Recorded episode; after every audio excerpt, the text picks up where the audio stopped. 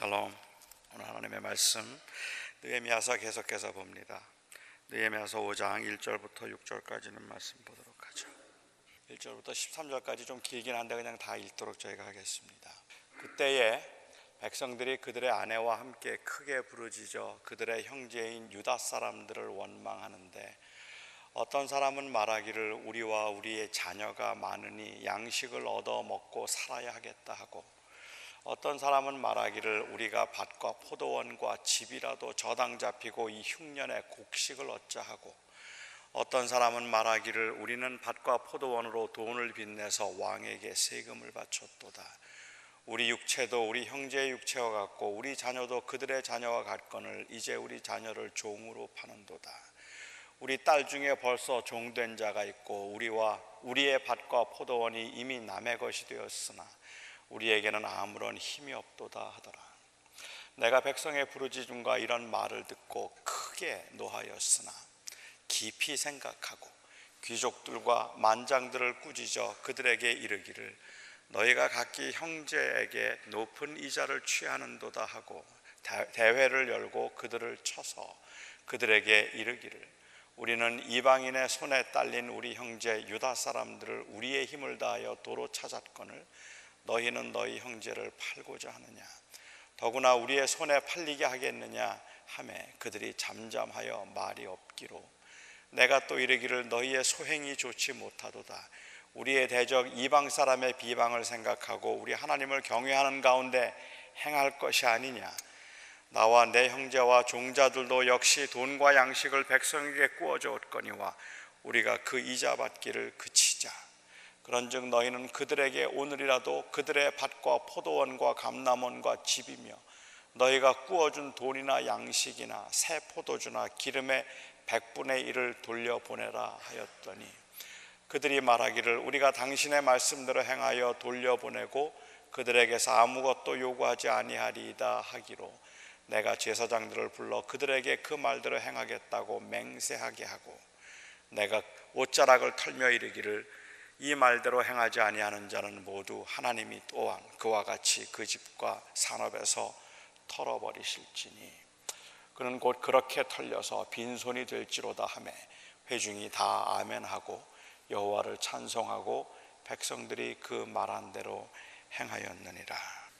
아주 오래전 이야기입니다만은 아, 제가 학생들을 지도하던 전도사였을 때 아, 부모들이 하는 말 중에 아, 학생들이 제일 듣기 싫어했던 말이 너희들을 위해서 미국에 왔다는 말이었습니다. 그런 말을 들으면 이 자식들이 부모 부담이 되어서만 싫어했던 건 아니고요. 그 말을 싫어했던 이유는 그 말을 믿을 수 없었기 때문입니다. 부모의 입장에서는 사실 생각하면 참 섭섭해요. 어, 정말 자식을 위해서 미국에 왔고 정말 자식을 위해서 살기 때문입니다. 자식이 생긴 후에 부모들의 인생 계획은 대체로 자식들을 중심으로 만들어집니다. 자식들 대학만 들어가면 이제 여행도 다녀야 되겠다 생각하고 자식이 대학을 졸업하면 그러면 은퇴하겠다 말하고 아이들 결혼할 때까지만이라도 내가 건강해야 될 텐데 라고 말하고 마음 같아서는 그냥 다 접고 한국으로 돌아가고 싶은 생각이 굴뚝 같지만 아, 그런 생각이 들다가도 아이들을 생각하면 또 꾹 참아야 합니다. 그런데도 자녀들은 부모가 돈을 너무 좋아해서 여행도 가지 못하고 쉬지 못하고 일만 하면서 그 스트레스를 자기들에게 푼다고 말합니다. 어, 참 어, 떻게 생각하면 섭섭한 말임에 틀림이 없어요. 그런데 부모의 입장에서는 이런 말이 너무 억울하다고만 말할 게 아니라 곰곰이 생각해 봐야 할 필요가 좀 있다고 생각합니다. 조금 더 자기 자신에 대해서 냉정해야 합니다. 아, 이거는 그냥 내 마음을 자식들에게 충분히 소통하고 교통하지 못한 그러한 문제뿐만 아니라 자녀들의 말이 정말 맞을 수 있기 때문에 그렇습니다. 어, 사실은 부모 스스로도 속고 있는지 모른다는 말씀입니다. 사람은 목적과 수단을 구분하는데 그렇게 익숙하지 않습니다. 그래서 어떤 목적을 이루기 위해서 수단을 취하지만 때로는 그 수단 자체가 목적인 양 되어버리는 경우들이 많다는 어, 말이죠. 그래서 우리가 그렇게 지혜롭지 못하기 때문에 이 수단을 목적보다 중요하게 여기거나 때로는 수단에 집착함으로 그 목적을 잃어버리는 경우들이 우리에게는 많아서 우리 스스로도 정말 그 목적을 위해서 일한 것 같은데 사실은 목적을 위해서 일하는 것이 아니라 수단을 위해서 일하는 것처럼 보여지는 경우들이 허다하다는 아, 말입니다. 아마 이렇게 되면 나름대로는 꽤 성실히 열심히 살았다고 생각했는데 처음에 의도했던 것과는 전혀 다른 곳에 가 있는 자기 자신을 발견하게 된다는 말이죠. 스스로 속은 모습일 겁니다. 너무 딱딱한 이야기 같으니까 제가 한번 예를 만들어 보죠. 제가 모처럼 시간을 내어서 아이들과 외식을 하기로 합니다. 모임의 목적은 어, 이 아이들에게 관심을 가지고 있고 제가 이 아이들을 사랑한다는 것을 알리고 그리고 그렇게 내가 너희들을 사랑하고 케어한다는 것을 알려주기 위해서 어, 함께 식사를 하기로 했는데 내가 정말 그들을 사랑한다는 것을 알리는 것이 저의 목적이고 함께 밥을 먹는 것은 수단입니다. 잘해보고 싶어서 어, 이 맛있고 분위기 좋은 식당을 인터넷으로 찾습니다.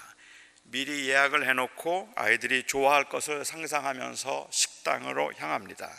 그런데 그날 무슨 일인지 아이들이 기분이 별로 좋지 않습니다. 음식이 별로라면서 잘 먹지도 않습니다. 저도 굉장히 기분이 나빠져요. 내가 누굴 위해서 지금 시간을 냈는데 이 감사할 줄 모르는 아이들이 못마땅해서 그냥 식사하는 내내 아무 말도 하지 않고 식사를 마치고 집으로 돌아갑니다. 너무 화가 납니다. 내가 바쁜 시간 내어서 자기들을 위해서 이렇게 자리를 마련했는데 고마워할 줄도 모른다니. 제가 화를 내는 것은 정당합니다. 아이들이 버릇이 없고 잘못한 겁니다. 저는 자기들을 위해서 시간도 냈고 돈도 썼는데 고마워할 줄 모르는 게 화가 나서 야단을 칩니다.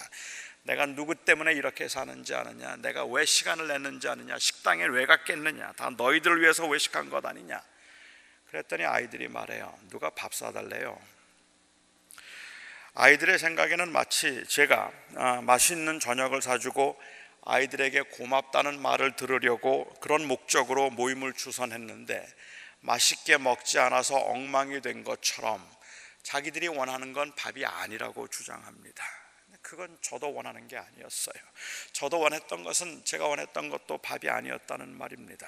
아, 저는 부모들이 자식을 위해서 미국에 왔다는 말을 대체로 믿습니다. 그 말을 자녀들이 의심하는 걸 들을 때는 정말 저도 화가 납니다. 그런데 많은 경우에 그것이 목적이었나 의심이 될 만큼 수단에 집착하는 경우도 또한 굉장히 많이 보았습니다. 교회 분쟁이 많잖아요. 교회에서 싸움이 나면 양쪽 모두 하는 말이 다 교회를 위해서 하는 거랍니다. 그 말이 틀리지 않을 겁니다. 문제는 교회를 위하는 자신의 방법을 거의 절대화 시켜서 화목한 교회를 이루자는 목적을 놓친 채 한 가지 방법을 고집하다가 오히려 화목을 깨는 경우입니다. 그리고 화목을 깨뜨리는 상대방에게 화가 나서 못 견뎌 하는 거죠. 이건 자신이 속은 겁니다. 제가 또 한 번 예를 들어 볼게요. 아버님 생신이 되어서 저희 형제들이 다 모였습니다.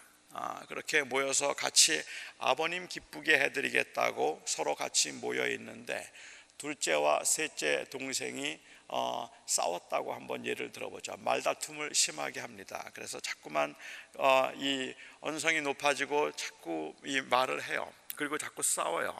안에 아버님이 계시는데 큰아들, 큰아들이 조금 걱정이 돼요. 이거 아버님 들으시면 걱정하시겠다 하는 생각이 듭니다. 그래서 동생들에게 말하죠. 점잖게 말합니다. 싸우지 말아라. 싸우지 말아라. 그렇게 말을 하는데 이 둘째와 셋째가 막 소리를 지르고 싸웁니다. 그렇게 아니 소리를 지르고 싸우는 게 아니라 자꾸만 더 열을 내고 전혀 누구도 지려고 하지 않아요. 그 모습을 보고 있던 형이 화가 나서 소리를 지르면서 내가 싸우지 말라면 싸우지 말지 왜 이렇게 싸우고 형을 도대체 뭘로 아느냐고 막 소리를 지릅니다. 안에 계시던 아버지가 큰형 소리 듣고 깜짝 놀라서 나왔어요. 어, 원래 아버지는 그 형의 목적은 사실은 둘째와 셋째가 싸워서 아버지 걱정할까봐 했는데 나중에 결국은 문제가 된 것은 형의 말을 듣지 않았다는 것 때문에 아버지의 마음을 훨씬 더 불편하게 만들고 그것이 정당한 일이라고 생각을 한다는 말이죠. 목적을 잃어버린 겁니다. 원래 하려고 했던 의도를 놓쳐버리고 그리고 수단에 집착하고 있는 모습을 보게 되는 거죠. 이스라엘 백성들이 성벽을 쌓으면서 막 위기를 넘겼습니다. 산발렛의 그 위협에 흔들리기는 했지만 온 백성이 한 마음이 되어서 성벽을 절반 높이까지 쌓았습니다. 그런데 또 문제가 생겼습니다. 아, 이번 문제는 그 위협과 또 조롱 가운데도 지난 이틀 동안 살펴보았던 그 문제 가운데도 어, 그들이 잘 견디고 성벽을 잘 쌓았는데 이번에 그들이 당했던 문제는 경, 이 직면한 문제는 훨씬 더 심각한 문제였습니다. 느헤미야의 경우에 적들이 비웃고 조롱할 때도 사람들에게 분노를 보이지 않았고 그리고 그 적들이 위협을 할 때도 그래서 시간과 정력을 낭비해야 되는 그러한 그 일이 생겨서 그가 원하던 그 성벽을 쌓는 공사를 지체되는 그러한 일들이 있을 때에도 화를 내지 않았는데 이번에는 굉장히 화가 났습니다. 크게 분노했습니다. 이번 문제는 안에서 생긴 문제였기 때문입니다. 여러분들이 다 아시는 것처럼 문제는 밖에서 생기는 문제보다 안에서 생기는 문제가 훨씬 더 무섭습니다. 핍박이 있거나 피곤함이 있을 때는 믿음을 지킬 수 있지만 마음속에 나태함이 생기고 의심이 생기면 믿음을 지키기 힘들어집니다. 경제적으로 어려움이 닥쳐도 부부가 서로를 향한 애틋한 마음이 있으면 라면 한 개를 나누어 먹어도 극복할 수 있는 희망이 있지만 서로를 신뢰하지 못하고 섭섭한 마음이 생기면 작은 언덕도 넘을 수가 없습니다. 가정의 가장 큰 적은 경제적 불안도 아니고 가장의 능력도 아닙니다. 신뢰와 사랑이 없는 것이 가장 큰 적입니다. 왜냐하면 그렇게 그렇게 힘들게 애쓰고 그렇게 돈 걱정을 하고 경제적 위기 가운데 아파하고 힘들어하고 있는 이유가 가정을 지키자고 하는 게 그게 궁극적인 목적이잖아요. 그런데 그 목적이 사라지고 난 다음부터 그 다음부터는 아무리 돈을 잘 벌어도 소용이 없더라는 말입니다. 그들의 문제가 아니라 우리의 문제입니다. 저는 기독교의 문제도 교회의 가장 큰 적은 반기독교적인 사람들의 시선이나 비난도 아니고 적극적으로 포교하는 타종교의 그런 적극성 이것도 아니라고 저는 생각 이단들도 아니라고 생각합니다. 열정과 순수함으로 그리스도를 닮아 삼지, 삼지 못하고 그렇게 살도록 서로 격려하고 위로하지 못하는 우리가 문제인 겁니다. 그들이 문제가 아니라 우리가 문제인데 우리의 문제가 그 그들의 문제보다 훨씬 더 크고 훨씬 더 어렵습니다. 백성들 중 일부가 느헤미야를 찾아왔습니다.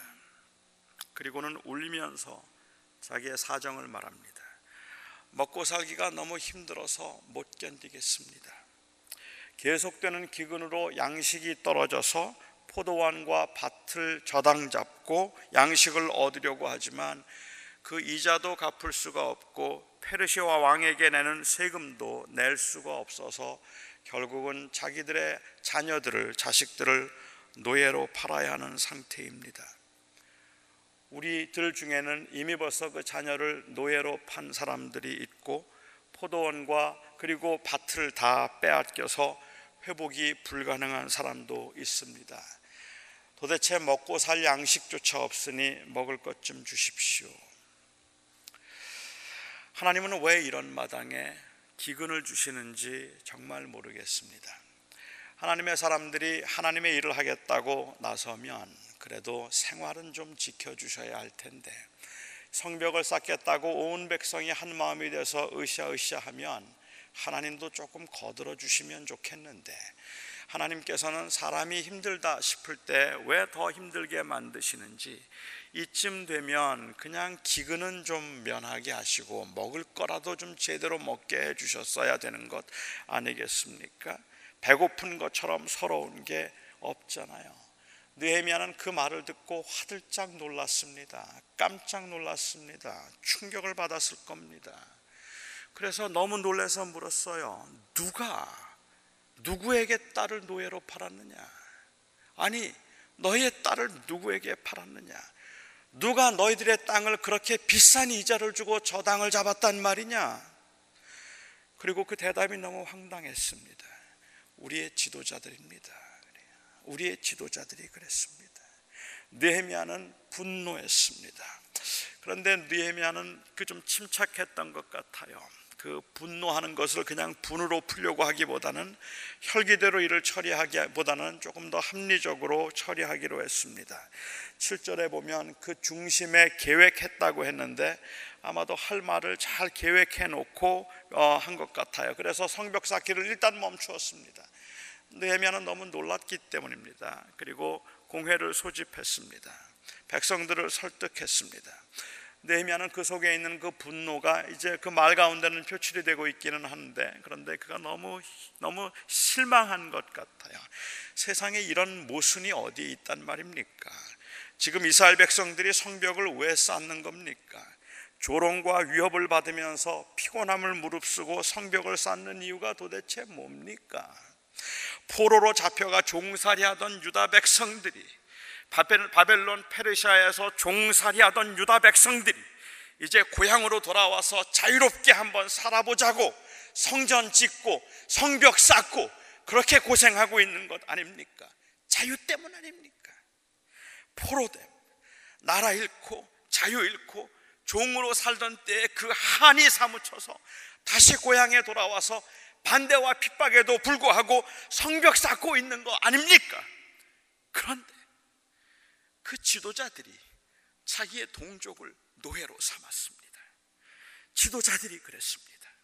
하나님의 영광을 회복하기 위해서 하나님을 섬기는 하나님의 나라를 건설하기 위해서 함께 일하자고 한 사람들이 서로 힘 합쳐서 형제라고 한 사람들이 자기의 형제들을 노예로 팔았고 그리고 그 땅을 비싼 이자를 주고 저당 잡아서 땅과 밭을 포도, 포도, 포도, 포도원과 밭을 그들이 빼앗아갔습니다. 느헤미야는 그들을 불러서 야단을 치기도 하고 호소를 하기도 합니다. 당신들이 그러면 이방인들이 비웃지 않겠습니까? 자유, 해방, 사랑 어쩌고 하면서 자기들끼리 노예 살고 판다고 비웃지 않겠습니까? 그러니 이제는 동족에게서는 이자를 받지 마십시오. 우리도 다른 사람들에게 돈을 구워 주었습니다. 느헤미야가 하는 말입니다. 나도 다른 사람에게 돈 구워 주었습니다. 나도 다른 사람들에게 그리고 이 빌려준 것이 있습니다. 하지만 나도 이자를 받지 않겠습니다. 나도 이자를 받지 않습니다. 그리고 지금 극심한 가난으로 인해서 끼니도 잊지 못하는 이 백성들이 있으니 소득의 백분지 1만 기부해 주십시오. 지도자들의 마음이 움직였습니다. 참 감사해요. 아, 그렇게 하겠다고 했습니다. 그리고 온 백성들이 보는 아, 앞에서 제사장을 불러 그들로 하여금 맹세하게 하고 그리고 지도자들이 백분의 1을 하나님 앞그 백성들을 위해서 내놓았습니다. 저는 이런 지도자들이 사실은 아주 악한 자들이지만 그런데도 그 위기의 상황에서 내려준 결단이 정말 고맙습니다. 느헤미야는 지금 사회의 제도를 바꾸자고 하는 말이 아닙니다. 빈부의 차이를 없애자는 말을 하는 것도 아닙니다.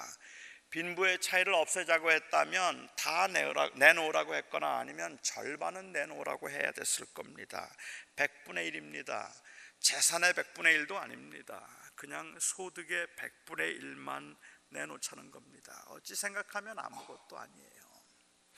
동족에게 이자를 받지 않는 것은 율법의 가르침이니까 유대인들로서는 당연히 받아들일 수 있는 제안입니다. 느헤미야가 분노한 것은 그가 이루고자 하는 꿈을 공유하고 있지 않은 것 같아서입니다. 거기서 오는 낙심 때문이었어요. 그가 땅에 존재하는 목적을 그 땅에 존재하는 목적을 상실한 것 같아서였습니다. 지금 이스라엘 백성들이 궁극적으로 원하고 있는 게 도대체 무엇입니까? 성벽 쌓는 건가요? 성벽 쌓는 것이 그들이 원하는 일입니까? 성벽은 왜, 쌓, 왜 쌓습니까? 하나님의 백성으로서 회복되기 위해서 성벽 쌓는 것 아닙니까?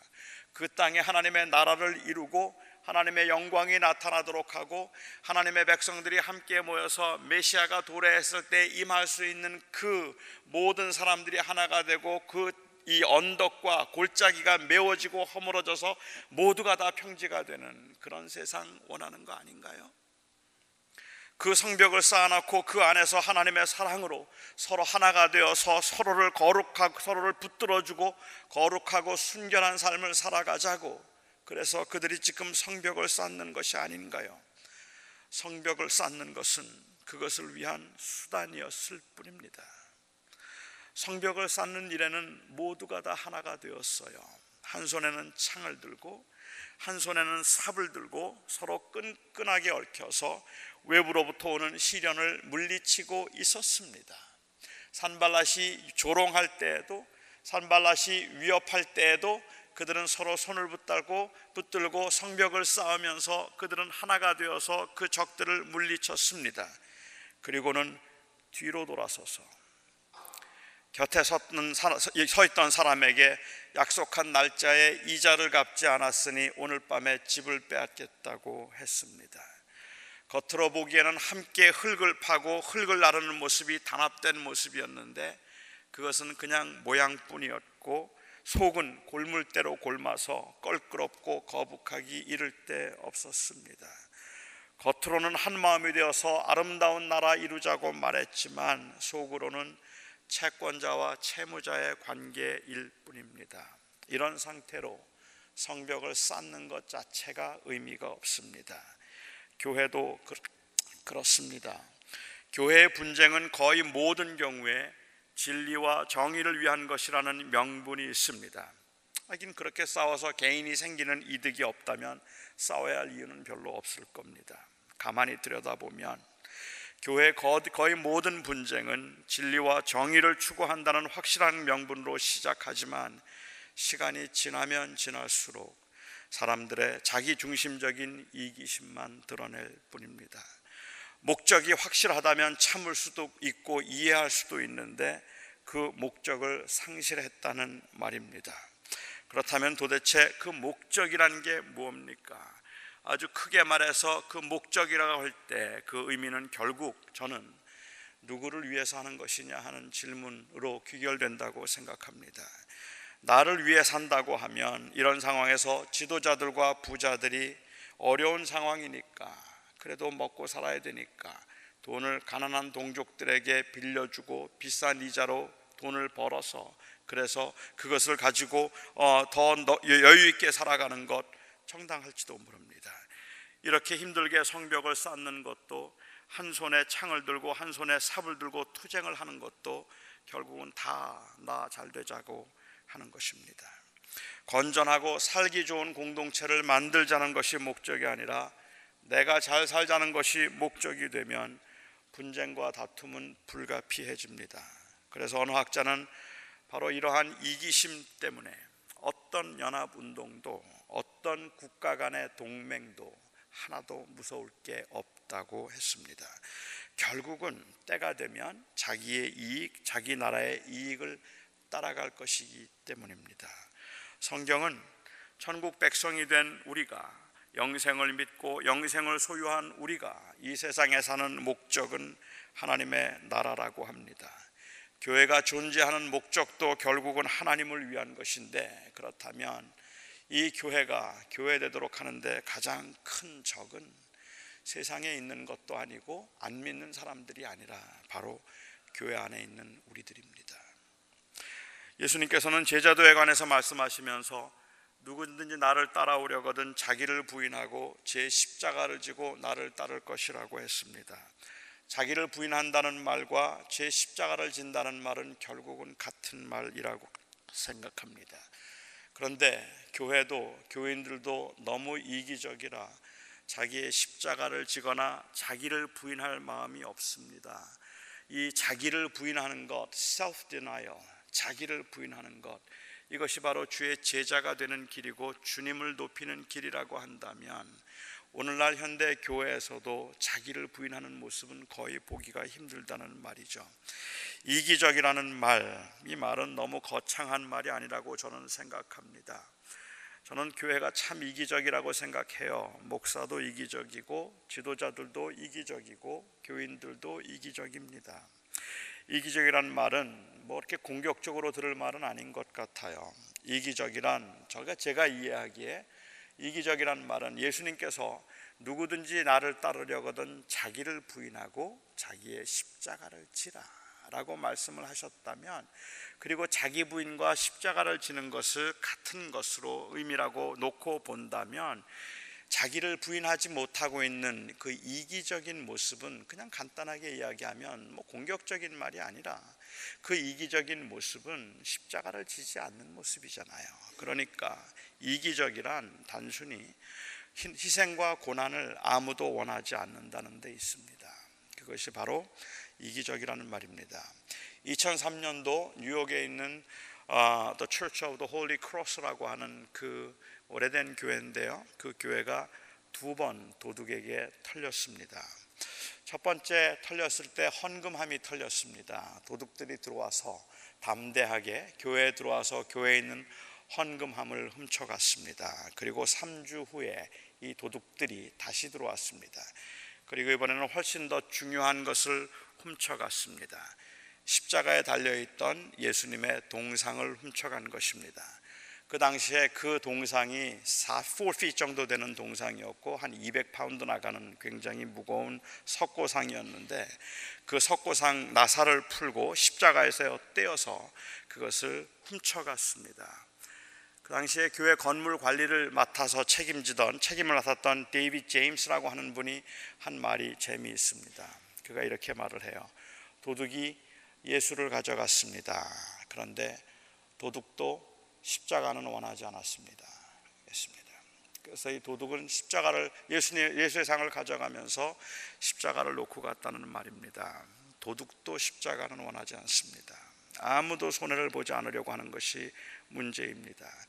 스티븐 데이비라고 하는 분이 이기심을 이렇게 표현했습니다. 이렇게 정의했습니다. 이기심이란 사람들이 단순히 나의 바램과 필요를 만족시켜 주기 위해 존재하기 때문에 모든 것의 가치가 그들이 나를 위해 무엇, 무엇을 하는가에 의해 결정되도록 하는 자세를 가지는 것 그것이 바로 이기심이다. 너무 복잡하죠. 제가 이 복잡한 걸 간단하게 그 정의를 하자면 스티븐 데이비, 데이비가 말하고 싶었던 이기심은 내가 있고 세상이 있는 거지 내가 없으면 세상도 없다 말하면 이기심이란 말입니다. 모든 가치가 나에 의해서 결정된다는 말입니다. 영생이 없고 하나님이 존재하지 않는다면 이건 맞는 말입니다.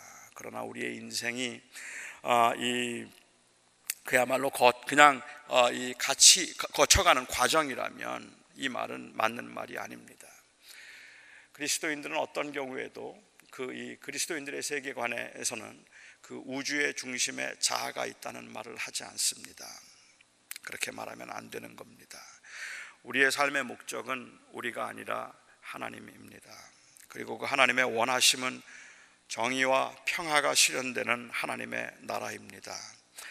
하나님을 영화롭게 하고 하나님의 나라를 세우기 위해서 거룩하고 순결한 삶을 사는 것이 우리의 삶의 목적이라면 우리는 이 목적을 이루기 위한 싸움을 위해서 적을 알아야 하는데 어느 분이 한 말이 저의 귀에 생생합니다. We have met the enemy. We have met the enemy and he is us. 우리가 우리의 적을 만났다. 그리고 그는 우리였다. 하는 말입니다. 자기 중심적인 생각이 가장 큰 적입니다. 이기심은 우리를 속여서 함께 살자고 성을 쌓으면서도 곁에 있는 사람을 노예로 만들 수 있는 것이 이기심입니다. 이기심은 건강한 교회를 만들어야 된다고 그렇게 투쟁을 하면서도 결국은 그 성도들의 마음을 상처를 줄 수 있는 것이 이기심입니다. 그것이 바로 이기심입니다. 원래 목표는 하나님이었지만 원래 목표는 건강한 공동체였지만 그 건강한 공동체를 이루기 위한 수단에 집착해서 결국은 우리는 목적을 잃어버린 것 같은 모습이 될 때가 너무 많다는 말입니다. 근데 이 이기심은 우리에게는 피할 수 없는, 극복할 수 없는 아주 고질적이고 아주 무서운 적입니다. 이것은 산발라시 했던 조롱과 위협과는 또 다른 차원의 영적 싸움이 바로 나와의 싸움입니다. 내 안에 있는 나만을 생각하고 아니 누구도 나만을 생각한다고 말하는 사람이 없다는 게 문제죠. 아무도 나만을 생각한다고 생각하지 않아요. 다 그 목적을 위한다고 말하고 있는데 그래서 나만 생각한다는 말이 너무 억울한데 그러나 냉정하게 살펴보면 사실은 그 수단의 합리화가 우리는 목표를 잃어버리고 살고 있는 사람들의 입장에서 볼 때는 그 수단의 합리화가 결국은 이기심을 드러내고 있다는 말입니다. 신앙이란 안으로 굽어드는 내성을 지닌 자아를 부단히 하나님을 향하도록 그렇게 연단하고 끌어내리는 힘 이것이 바로 신앙입니다. 인간에겐 쉽지 않은 일이고 불가능한 일이지만 그래도 그리스도인들이 절대로 잊지 말아야 하는 고백은 그래서 우리가 주를 위해서 산다는 고백이고 주를 위해서 사는 것은 남을 위해서 사는 것이라는 고백입니다. 남을 생각해야 합니다. 공동체를 생각해야 합니다. 다른 사람들을 생각해야 합니다. 느헤미야는 정말로 화들짝 놀랐어요. 우리가 지금 이 성벽을 그 백성들과 함께 아름다운 공동체를 만들어 보자고 성벽을 쌓고 있는 중인데 그런데 어떤 사람들은 거기에서 어, 이 가난에 시달리고 먹을 것이 없어서 힘들어하고 자기의 자녀들을 노예로 팔아야만 하는 상황이 되어서 그 자녀를 노예로 팔면서 가슴 아파하고 느헤미야를 찾아와서 말하고 있는 겁니다. 내 자식들을 내 딸들을 노예로 팔아야 되게 되었습니다. 이미 벌써 노예로 팔려간 사람도 있습니다. 먹을 것도 없습니다. 정말로 힘들어 죽겠습니다. 느헤미야가 놀라서 도대체 어떤 사람들이 누가 그런 짓을 할 수 있었느냐고 물었습니다. 그리고 바로 그들 가운데 있는 지도자들이 그랬다는 말에 얼마나 놀랐는지. 그런데 더 놀라운 것은 더 놀라운 것은 그것은 바로 they are us. 우리가 그들이라는 겁니다. 우리가 그들이라는 것이 더 놀랍다는 사실입니다. 사랑하는 성도 여러분, 저는 오늘 아침에 저와 여러분이 기도하는 중에 우리들의 그 이기심에 우리가 화들짝 놀랄 수 있기를 바랍니다. 우리가 기도하는 중에 어 내가 지금 뭘 위해서 이걸 하고 있는 거지? 내가 뭘 위해서 지금 내가 이 일을 하고 있는 거지? 내가 누구를 위해서 지금 이것을 하고 이렇게 살아가는 거지? 우리는 우리는 정말로 명분이 있다고 생각했지만 우리는 정말로 옳다고 생각했지만 맞는다고 생각했지만 그래서 나는 정말로 지금 이렇게 하고 있는 것이 정당하다고 생각했지만 그것이 어떤 사람에겐 착취이고 어떤 사람에겐 아픔이고 어떤 사람에게는 가난을 의미하는 것이고 어떤 사람에게는 말할 수 없는 고통을 의미하는 것일 수 있다는 사실을 여러분들이 인식할 수 있어서 여러분들이 바로 그와 같은 지도자들이 되어서 함께 성벽을 쌓고 있으면서도 그 백성들의 그 백성들의 그 고난과 아픔을 어쩔 수 없는 것인 것처럼 정당한 것인 것처럼 환유화시키고 있는 이러한 그 이기심이 우리 안에 있을 수 있다는 사실을 저와 여러분이 인식할 수 있어서 저는 오늘 그냥 하나님 앞에 기도하는 중에 우리의 이 이기심에 아주 화들짝 놀랄 수 있으면 저는 그게 은혜라고 생각합니다. 하나님, 우리가 이렇게 우리만 합니까? 말할 수 있기를 바랍니다. 기도하겠습니다. 자비로우신 하나님, 제가 얼마나 이기적인지 진리를 위한다, 교회를 위한다, 하나님을 위한다 말하면서도 하나님